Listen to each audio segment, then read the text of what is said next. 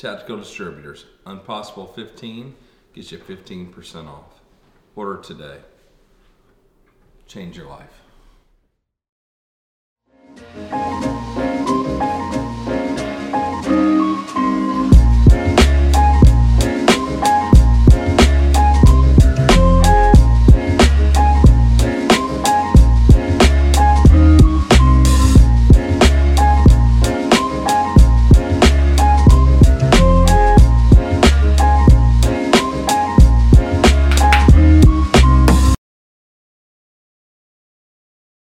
Oh, Jesus. I got gear, gear questions. Oh, get after Send it.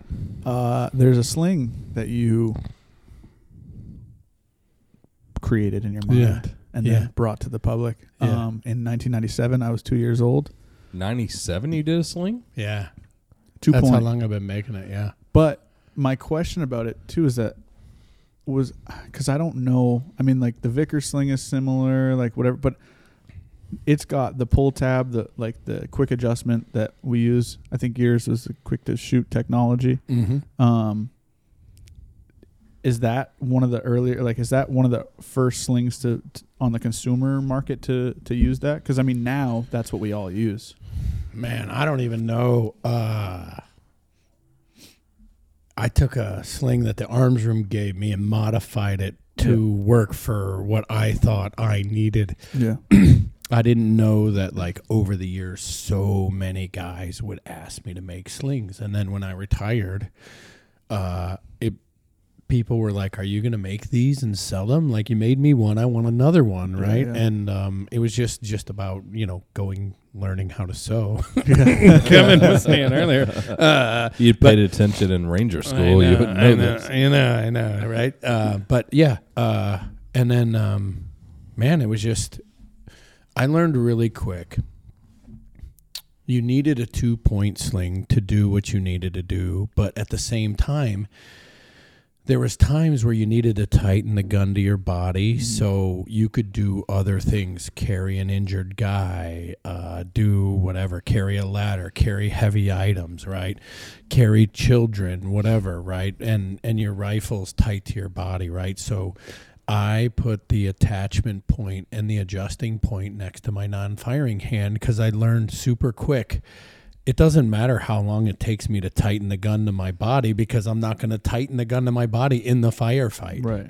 What matters is is when I need to loosen it, like oh shit, I'm gonna die. I'm able to get my rifle in front of me. You know what I mean? That's a point that I I think about when everyone's running these QD sockets and all that stuff. Like, granted, never deployed, wasn't in combat, but how often did you need to quickly remove your sling ever?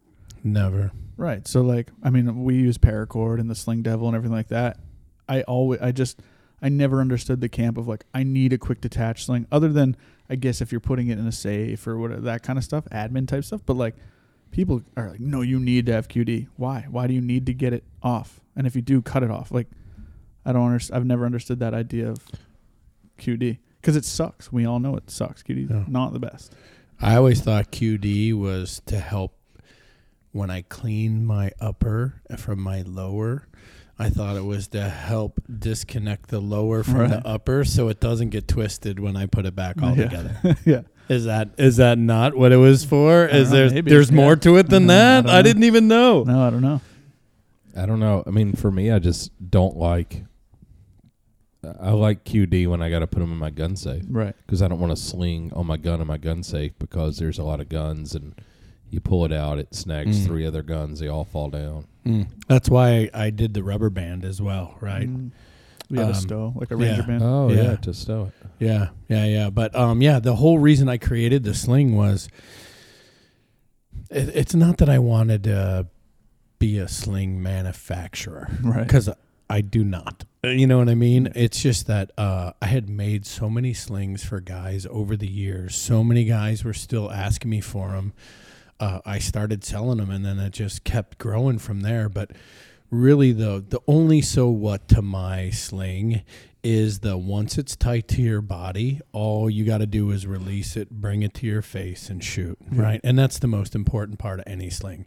Um, now, whether it comes off the gun easy or not, or the attaching points, Yeah. I think that's all personal preference, and I think that's what the world misses in today's day and age with the internet is the personal preference, right? Because if I come out and say, "This is the hot shit. You must have this." Right. Everything else is irrelevant. It's like, well, it might work for me, but Yeah. like it may not work for you. Who knows? If Garand Thumb says it, it's, Boom. it's Bible. Boom. And I heard he is the son of Travis, Haley. Yeah, not the actual son. And with that lineage, how could you be wrong? Right, right. I'm just throwing it out there.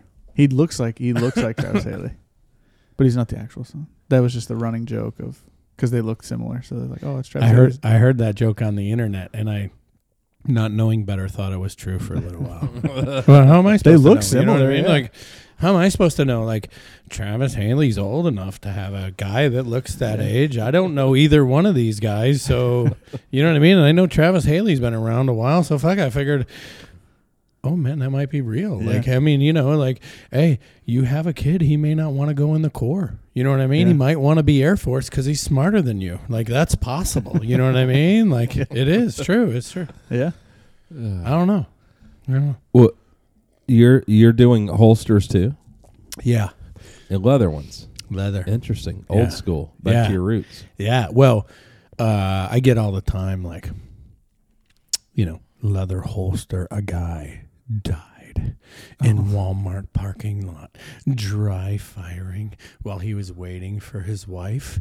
Yo, uh, the guy had like a fucking five buck Uncle Mike's fucking bullshit. Like first and foremost, why are you sitting in your car fucking dry firing in Walmart? Yeah. A, uh, why you sitting down dry firing? B, like there's about a dozen questions I have right now that don't pertain to leather or kydex on how we got here, right? So, and then um, yeah, I did leather, and and I'll tell you why is when I was in the unit and I was a guy who could go out alone, I could tell the credit card kid, "Hey, I need a holster for X."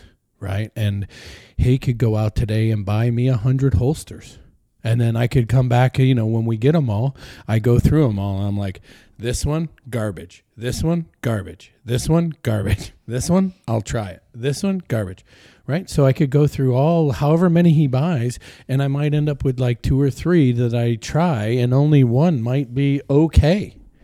You know what I mean? And then through the years, we we started out, we were wearing leather. And then we went to nylon because we went from leather to nylon because Kydex hadn't happened yet. And that nylon fucking holster, remember that square nylon holster leg rig, the first one that came out? That lost more guns than any single person. That holster alone, right? That's where the lanyard comes from, by the way, if you were around then. But I don't even want to go there yet. So uh, that holster lost guns. So then, like, I don't even know who it was. Maybe it was Safariland or someone made a plastic like holster, right? And then these plastic like holsters come out, right? And and we start wearing them. So obviously, this starts working for outside the waistband range use. So obviously, this is good enough for everything.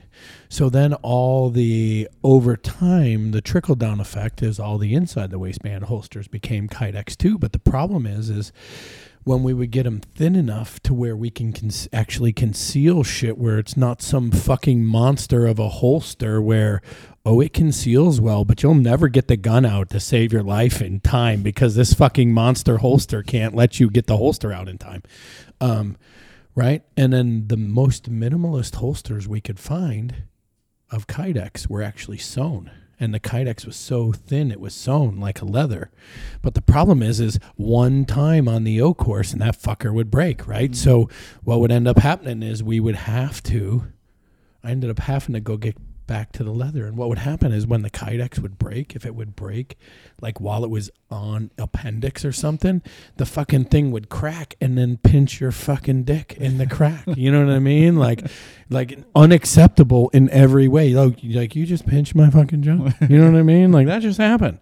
Um unacceptable. So i went back i found a guy to make this for me. I went back to leather and then I've been back to leather ever since. And this is such a long time. So when I retired, um, I started teaching classes, what I would do is if I was teaching like a, you know, like a special forces guys concealed class, uh, I would have my guy make holsters for everybody and I just give them to the guys because the best holster you ever got is the one the guy who built it showed you how to use the best. Mm. So I'd make them. I'd show guys how to use them, and then the guys would be like, "Oh, these are awesome, right?" Um, but the reality is, is like, the fucking leather is what should be next to your body, not Kydex. My opinion. And every time I hear the the fucking leather will get you shot and dead in Walmart parking lot. I always ask one question to the Kydex manuf- manufacturer propaganda guys. Oh, Kydex sucks. Okay, so everyone in World War II was wrong. Yeah. Or everywhere before that. Everybody before now is wrong in history, even for swords, because that's all leather. Yeah. The reality is, is leather is comfortable. Leather gives a little bit. Leather moves with the body. Your skin gives a little bit, right? Having a fixed object next to your skin never does well. So, leather's just comfortable. You do a Kydex holster too. I do. I do do a Kydex. Uh, the kydex one I make is a deep concealed holster, but that one, that is my Bosnia holster. And when we used to have to go into like the uh, the government buildings in Bosnia, and um, like you know, like the uh, the government buildings in Bosnia, we'd have to go get a like a Serbian war criminal, but he would be a government official, and he'd be in a government building in Bosnia, and we got to get him right. So what I would do is with the what I call the deep concealed holster, and this goes back to an OSS technique, is you take a string. You put it uh, behind the button of your pants. You run it down in your pants, and then you take the front of the 1911, the barrel, you put it through the string, and that way it, it keeps the gun lower in the pants, right? Well, what this would do is it would keep the gun below the belt. I'd so I get my shake down. A guy'd pat me down. I'd have my gun below my belt. Why? Because it's in my junk. You know what I mean? And a dude's not going to touch another dude's junk. Um, and then we go into the government building, right? And then when I retired, I made one of these as a holster as well. Oh. So I call it the deep concealed holster. But uh, a lot of guys like it because they like the string instead of a clip. They like to tie it behind the belt buck button, or they like to tie it to a belt loop. So it just sits. Uh, I haven't seen that one, so I'll have to look it up. But Yeah. the the best one that I have messed around with eh, within the last couple of years is the Raven concealment little clip that they have because it's the closest you can get to not having a holster but still covering your trigger guard. But Yeah. but I mean it's in the same position that you would always be. So that idea of the deeper concealment is, is cool. Yeah, the the reason I don't like just a trigger guard clip is because I have had people on the range that put a gun in a backpack or Mm. bag or purse and there be a skittle jammed in the end of the barrel. You know what I mean? Like this could be bad when the time comes, right? So uh the old skittle in the barrel. Yeah, yeah. That's the third time this week, Kevin. God damn it. You know what I mean? I, I didn't think you'd get me this past Wednesday, but damn, you snuck one more in this week. Uh, Oh, Yeah. Beverly Hills Cop. Remember banana in the tailpipe. yeah, banana in the tailpipe trick, right? But yeah, so uh, I always like to cover the barrel as well, and that, Yeah. that's what my deep conceal does. It covers the trigger and the barrel. The next thing I always Because like you to ain't cover- trying to get a skittle in there, Jay. yeah. Yeah, and uh, hey, and what if you don't eat Skittles? What if you eat bigger candy? Like, you know what I mean? You could be even worse. Yeah, makes sense. And and how's that string work? You said it runs. So the yeah, so the uh, the string goes behind the button of your pants, Yeah. and then you you figure out you tie a loop, right? How big you need to loop, and then what that does is once it's behind the button of the pants, it deter- it it becomes the height of the holster. Mm. So when you stick the gun and the holster in your pants, it'll ride whatever height of the loop you Right. tied.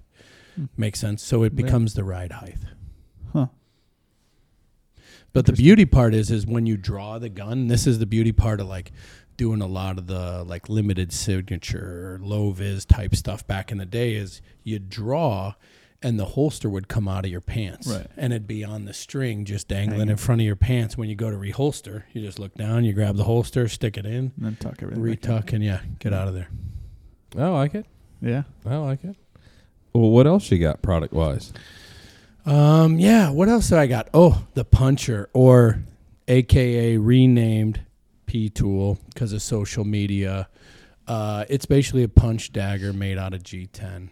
I love Um, the G10 stuff. So cool. yeah, yeah. Uh, I did G10 years ago over carbon fiber because years ago I knew carbon fiber, the matting of carbon fiber will ping a metal detector, right? And it's the way that carbon fiber is woven, and I believe there's metal woven into it where it'll ping a metal detector. So um, it's just all it's a it's all G10. G10 is um, chemical resistant, right? You can wash it and bleach. It won't hold DNA.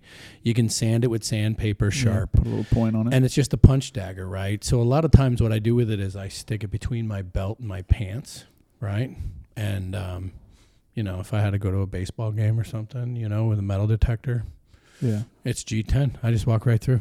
Are you familiar with uh, the Black Triangle Group stuff Mm-mm. at all?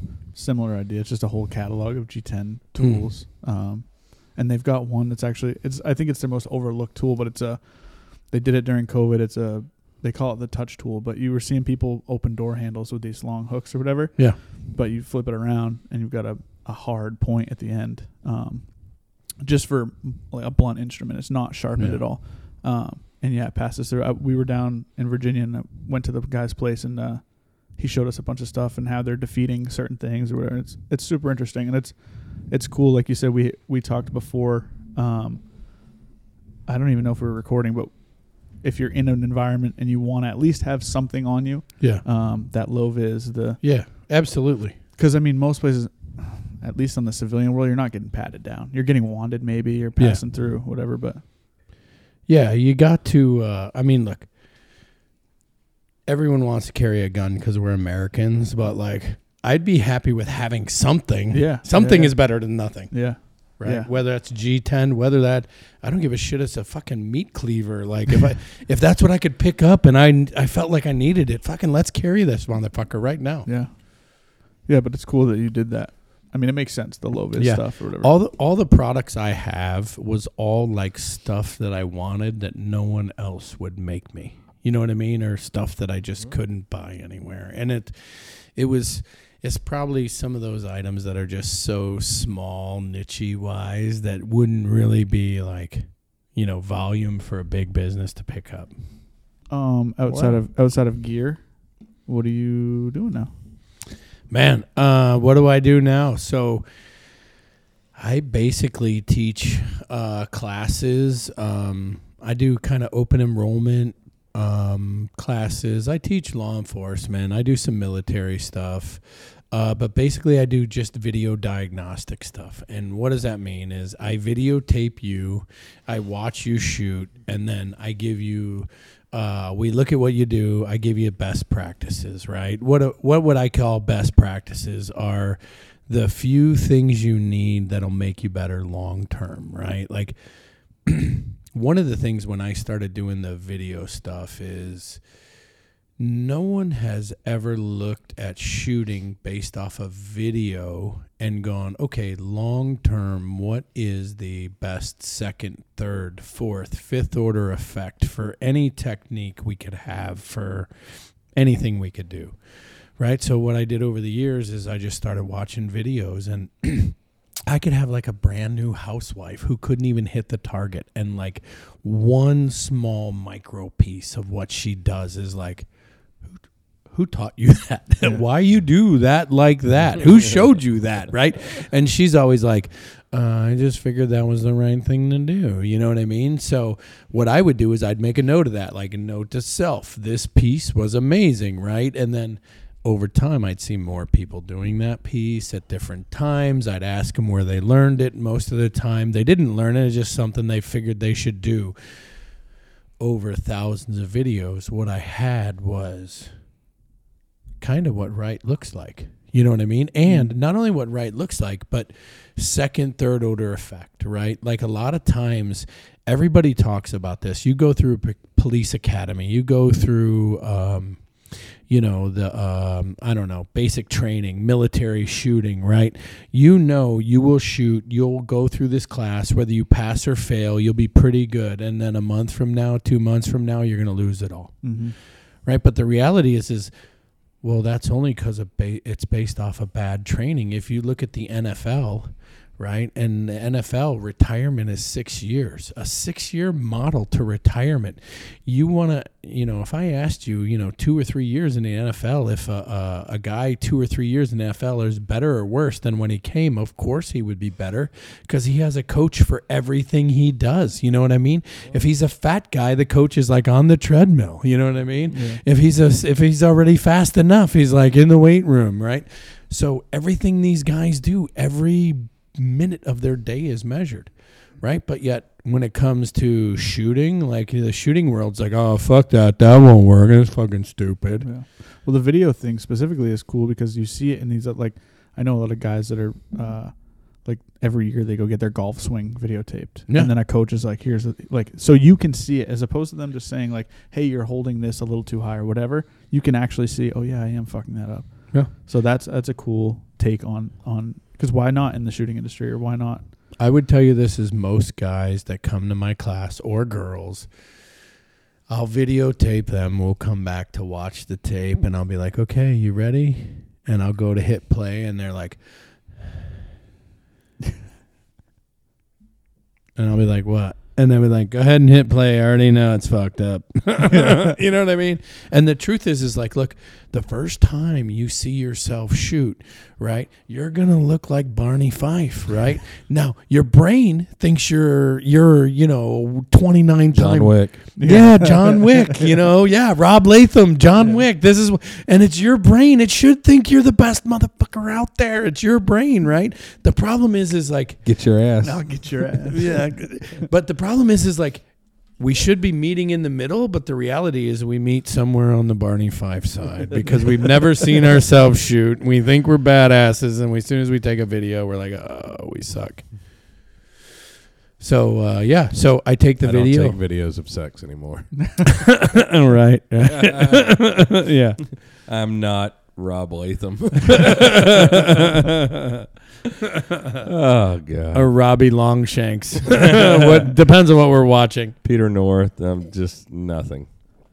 But yeah, the the video diagnostics look. Um, also with the video is in the gun world, a lot of guys have ego, Mm. right? And you know, the gun world is the ultimate in big ego. At the same time, it's the ultimate in play pretend because, you know, we're not really going to kill anybody today because guns kill people. So Right. we're just going to play pretend. And we're going to play pretend long enough that, you know, maybe someone might believe that this play pretend shit's going to work somewhere. Right. So, um, as we as we go down this play pretend road, no one could ever judge you. And this is what I always call the soft enemy concept, right? To Right. where hey, if we looked at this stuff on video, we were honest with ourselves, how these things pan out, right? With a little bit of experience, we could come up with a great solution, right? And not only could we come up with a great solution, but we could be come up with a a repeatable winning solution for any situation we get in. Well, let me ask you this. In your time in the unit, what was the uh, average distance of an engagement? Oh man, well inside a hundred yards. Really? Yeah, yeah. So, so it's comparable to what you would think in the civilian world. It'll be. No, I, I'd say it's a lot closer in the states. Yeah. Mm. Yeah, the average gunfight in the states, I think FBI.gov, I think is three three yards for uh, gunfight, and I think average sniper shot is like seventy or something like that. Um, what, as a sniper, what was your average when you were Um, deployed? Yeah, I would say snipers would average more than that, right? Because you could be on an objective where you could do three to four hundred yards one day, and the next day you could be in a city where you could be seventy. Makes sense. Yeah, yeah. So I would say if I had to average like unit snipers, I would say you know I would average them probably maybe 200 yards. You know, we're sitting here looking at these long barrels, and Why do you need it? we're talking averaging 200 yards. You don't need that barrel. No. Well, I would tell you this: a police sniper in the United States with an average distance of 74 yards. Why aren't they using 5.56? Why, why are they using bolt guns still or red dots? Yeah, uh, yeah. I don't. I don't. I mean, that's a good point. Could be a gas gun. You get a faster follow up shot. Yeah. Um, yeah, I don't know about five five six because I don't know about like glass or how how often that's a Penetration. Yeah. yeah. So maybe a thirty cal, but you could have a twelve inch gas gun, Yeah. For sure. three oh eight. For sure. Be great. And you wouldn't have any accuracy issues for sure. No, no, that short barrel, stiff, accurate. Mm-hmm. Huh. That's interesting. Hmm. You know, because this gun, I mean, is really developed probably based on you guys being in the Hindu Kush. Yep. You know, and sixteen hundred meters. Yep. I would say this is I would say 600 yards was close for Afghanistan. Um, but Uh, I mean, and that's a poke on a person. Yeah. Like you can fuck a six hundred yard shot up on Yep. a person. I don't care how badass you think you are. Yep. Get in a real situation. Not that I've been in the Hindu Kush shooting people, but I've been in the mountains shooting people sized things. And man, you ain't always prone. You ain't No. you ain't always No. on a tripod. you ain't always supported properly. yeah. You know, I mean, you, you can have some difficult shots. Yeah, for sure. Difficult shots, difficult wind. You know, you can have the sun in your face. You can have a target not, you know, broadside. I mean, Yeah, I'll tell you though. The I I think one of the most complicated things that I I wouldn't say complicated. I'd say hardest things I've ever had to do is you sit on the side of the mountain for like a week. The assaulters fly in, right, and then after the landing happens. The countdown starts, and you got to shoot on one. I've been here for a fucking week, and you're gonna narrow me down to a one second window that I need to start shooting motherfuckers. You know what I mean? Like I don't know what it is, Yeah. but that always seemed like that was one of all the more complex things, right, or harder things to do. Only because like when I'm ready to shoot it, this could be easy to shoot. But when you're giving me the fucking countdown and dudes are converging on the target, and I got like a one second window So, before I'm I shooting mean, you into know, my there's own dudes. yeah, there's all kinds of things that come into play. Like in my experience, it could be sun, wind. You could have a cramp. You know, you could. I mean, there's just so many things. You might not be. What you if know, your, what if your target's not there anymore? Well, I mean that's one thing, but Yeah. a lot of times it's like target can be broadside. You've got you know a 16, 18 inch target. All of a sudden he's not, and you've got his head, Yeah. which is a you know eight inch target, and ooh, that requires a lot more concentration. Yeah. I mean you got to be better supported. You got to be more sure about your shot because that's kind of either you kill it or you miss, Right. sort of thing. It seems. yeah, I agree. Yeah. Yeah, and I would also say this: one shot, one kill, bullshit. Biggest fucking crock of shit ever, ever Uh. produced in the sniper world. I, bullshit. I, I tell you, like that that kudu video, Thomas, where we take the one shot and it like backflips. It's like it's high fives all around. It's high fives all around because that happens one out of twenty times. Yeah. Yeah, yeah. Yeah, like you just don't. mm.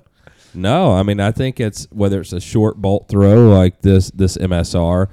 That I mean they had like ergonomic specialists design the bolt handle to make it faster. It's a six degree bolt throw. It's a great gun for faster follow up shots. The gun weighs like twenty pounds. Got a muzzle brake on it.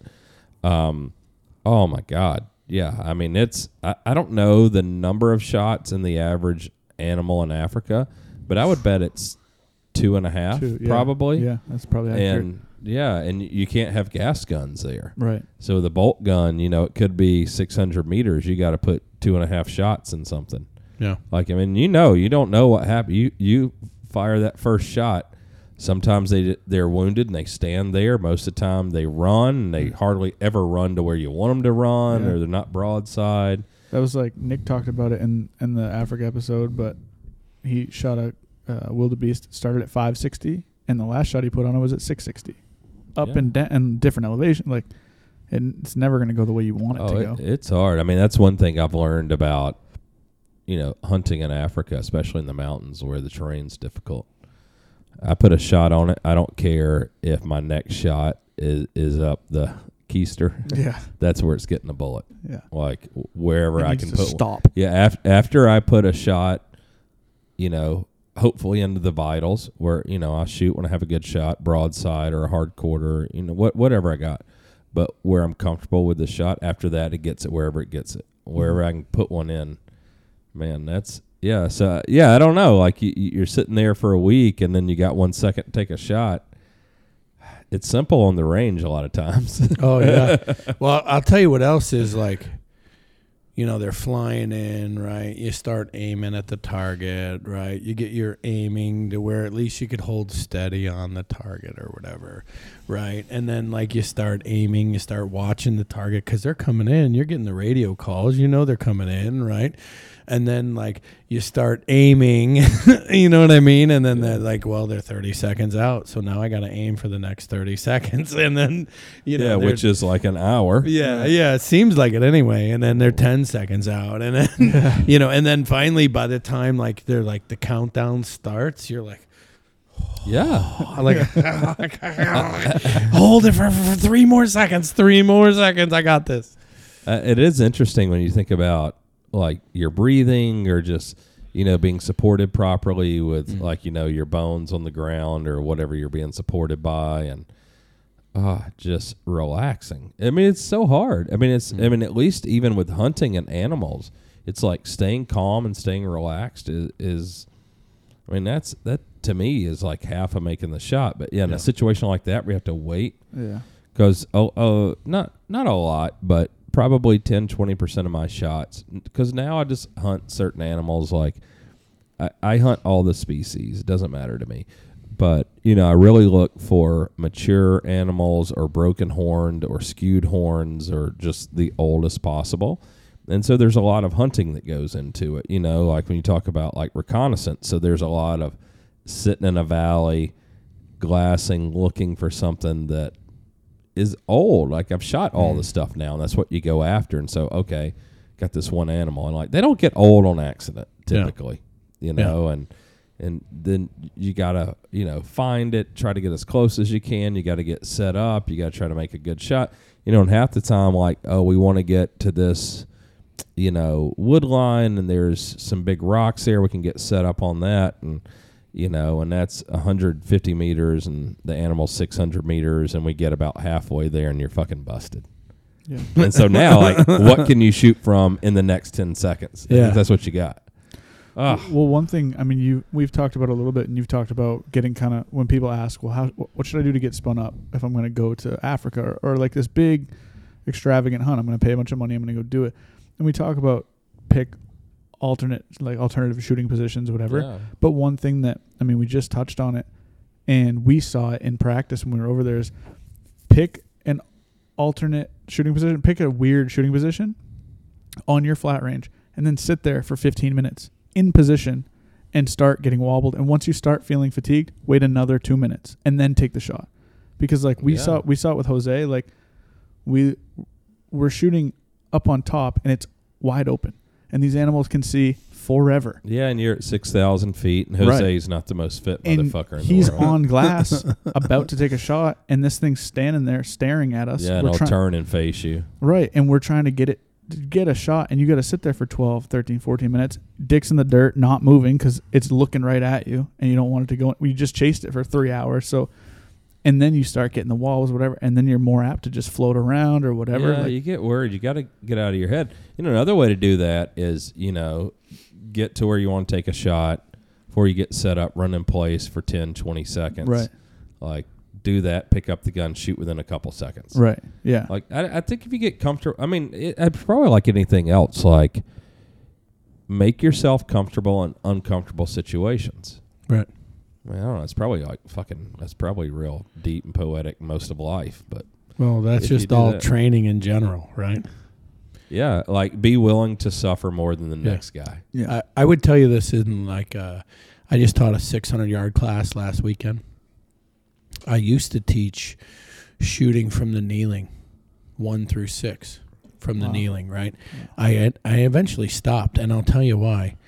Is because most guys won't practice from the kneeling, Mm. nor do they even want to take a kneeling shot. So they will be better and hit more targets from the standing one through six than they will the kneeling. 'Cause just 'cause they won't practice yeah, it. because they won't do it. Right. It It hurts to be on that knee, so they're done right now. They so uh, I stopped doing the kneeling in class because what I realized is you will be worse at kneeling because you don't practice it as much as much, Oh, that's even interesting. even though it's a more stable position or should be. Oh, certainly, yeah. You can get bone on bone right Yeah, to the right. ground.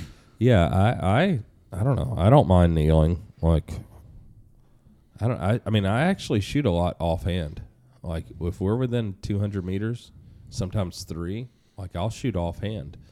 Um, but uh, most people aren't comfortable with that. But I, I like that better than some other things. But I think it's just a matter you got to go and practice. Yeah. You know, you take a deep breath, let it out, relax, squeeze that trigger, let it surprise you.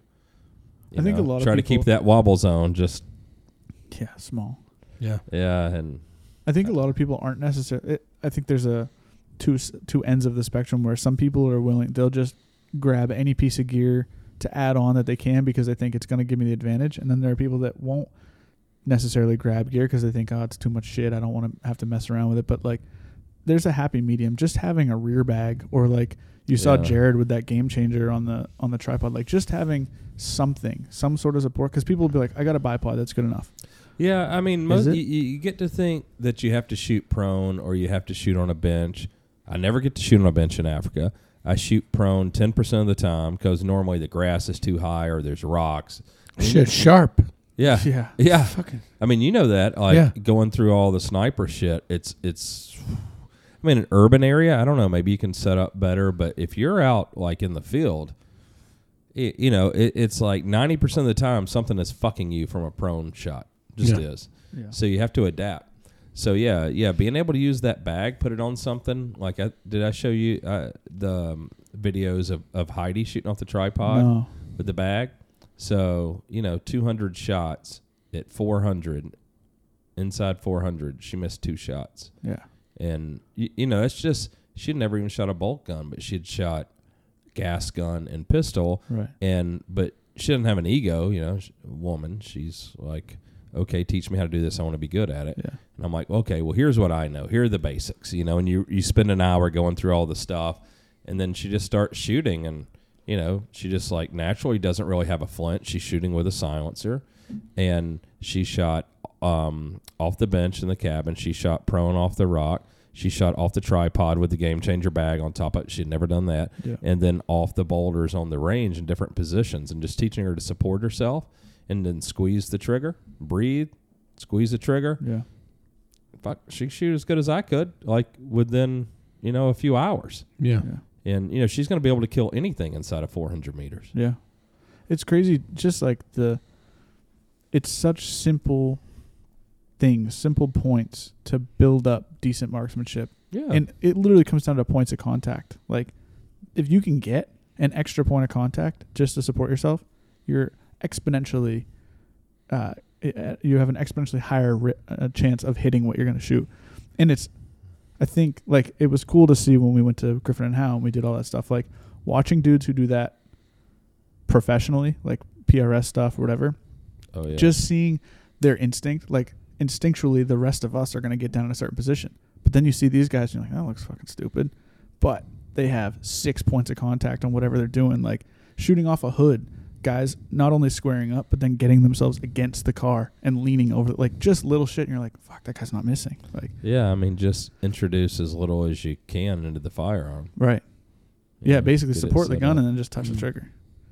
Yeah, yeah. It's it's not. I mean, I don't know. It's probably like a lot of things, just like psyching yourself out, like shooting. You know, three, four, five, six hundred meters isn't hard. Right. But you know it's all the stress and then you know if you're not paying attention you forget everything you've learned or been training yeah you can fuck it up real easy Yeah. but i mean you know a 600 meter shot with any of these well maybe not that but like even this 14 half inch 308 like Yeah. it's not a difficult shot Right. you know unless you have some hellacious wind or some other circumstance it's not a hard shot with that gun this seems to be like the perfect setup for maybe not necessarily like Iraq, but Afghanistan. It seems, or just I mean, most places. This seems to be the perfect, uh, short enough, 308 gas gun. It's night. It's gonna work. Like this seems to be the move. Do you know anything about this? I do know a little about this Yeah. particular gun, actually. Yeah. uh, I would agree with you. I think, uh, look, when I was rocking a gun like this, most guys, when I was inside a house, was like, "What kind of gun is that?" I'm like, "It's a 308," and and they're like, "No, it's a 556 gun," and I'd be like, "Look at the magazine, dude," Yeah. and a guy be like, "Oh, damn." Oh, cool. Right? Like, Right. well, A, nothing like this ever existed before then, right? But right. B, um, you know, look, in Afghanistan, we wanted a rifle that could reach out and touch six to 700 meters reliably and easily. Look, uh, it's what Kevin was just saying. Inside of 600 yards, I would say with some minimal information, you could probably make a 600 yard shot uh, 85% of the time. Yeah. Now, Yeah. 700 yards with a 308, 800 yards, instantly 50 50. Yeah, it's- it's 600 yards, tricky. super easy, right? Like, yeah, Yeah, wind, wind is tough, you Yeah. know, when you get out there. Yeah. But um, for Afghanistan, this thing is exactly what we wanted. Now, I would say this rifle's still a little bit too heavy, right? It probably needs to be in the maybe under 10 pound range with a scope for a guy to be like truly effective and not smoked. But Yeah. um, yeah, these shorty 308s, man, in Iraq or Afghanistan, this is what you want. I mean, think about this.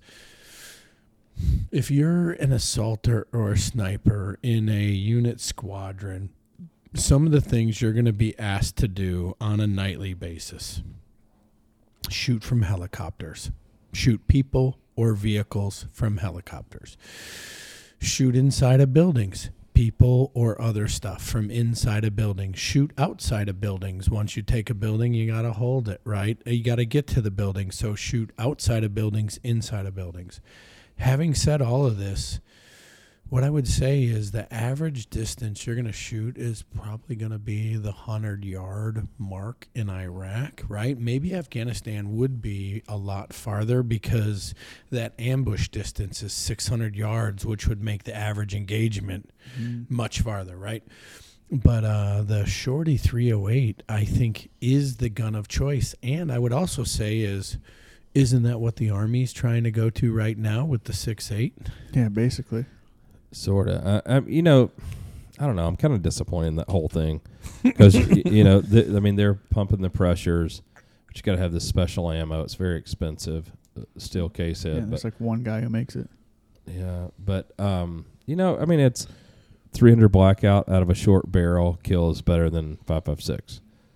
308 is way better than 300 blackout. 300 Win Mag is way better than 308. 338 Lapua Mag or 300 Norma is way better than 300 Win Mag. So it comes to uh, for, from my standpoint, you, you know, what am I comfortable carrying, being exhausted with, and shooting with?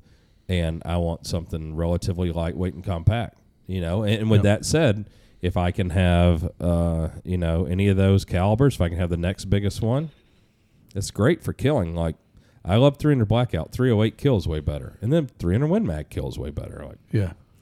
Yeah, three a 308 gun that size, you, but you're right. That gun's just too heavy. Like that gun weighing six pounds, you know, without mag and scope, is is phenomenal. But you know, that's probably an eight pound gun. Right. And two pounds, it seems silly, but it's not in a It's gun. Mm-mm. That's not at all. Yeah, I would say uh, as the money SAR major, and you probably know this as trying to work in CDD, every meeting I ever had, the word penalty means weight. Yeah, yeah, In, in every army development, every money, every everything I had to do with development and money for the army, um, penalty was always weight. yeah. Most of it because reliability is just a no go. So Right, right. And then you know penalty will that penalty weight will always, always, always be uh, a downside for the ground troop. Mm.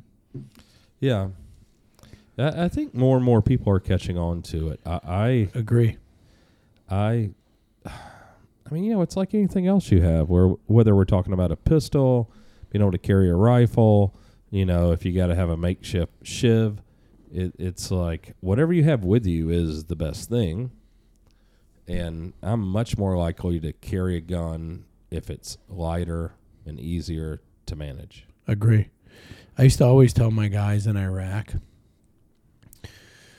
A lot of guys get the uh, Black Hawk down, what I would call the Black Hawk down syndrome. They want to carry 15 magazines. They want to Mm. carry 13 frags. They want to carry. And I used to always tell my guys, I was like, look, your kit, your body armor with everything in it, 55 pounds. No more than, right? Because you're not truly effective with more than 55 pounds on your body. Now, think about this. Think about proportionately what that would be for weight for a human being, right? I mean, that's probably thirty percent of the average unit guy. Totally. That's Yeah. exactly my point. That's Yeah. exactly where I was going. Mm. Yeah. Yeah, because there's guys that like, you know, y- you in your prime Right. were, yeah, 250 pounds, and there's a bunch of dudes that weigh 135 pounds. Correct. Correct. So, because I mean, I would have thought I knew nothing about it when I started working with you guys. Like, oh, they're probably all like pro football players. Well, 20 percent. Correct. I would imagine too, and I could completely be making this up, that even I- I'm speaking outside of like a low vis clandestine type thing. If you're going on, if you know you only have a small number of target sets a night or whatever on this specific night, you're not going with seven plus one mags and whatever. Like, are you going with three extra mags or two extra mags or whatever? Like, Yeah. What would you uh, generally Uh, carry? Let's say when you're carrying a 5.56 gun. Um, okay. So uh, depends on the mission. Yeah. right? uh, offsets, helo offsets, Mm. long walk in, right? We used to do this a ton. Uh, I wear boots. I will wear real boots, high top boots on the long walk. I wore low tops once, landed in a field. The field was flooded uh, for irrigation to grow shit, and my I lost a shoe. I had a I had to walk most of the night with one fucking shoe. I ended up just ditching the other shoe. I was like, fuck it. I walk with no shoe. So I was just in my army wool socks all fucking night. So uh helos, boots all night. Big boots, tie up, tight boots. Uh now, if we were doing helos and walk-ins, right, I would carry seven magazines that I could get to right now. I would start with two in my gun.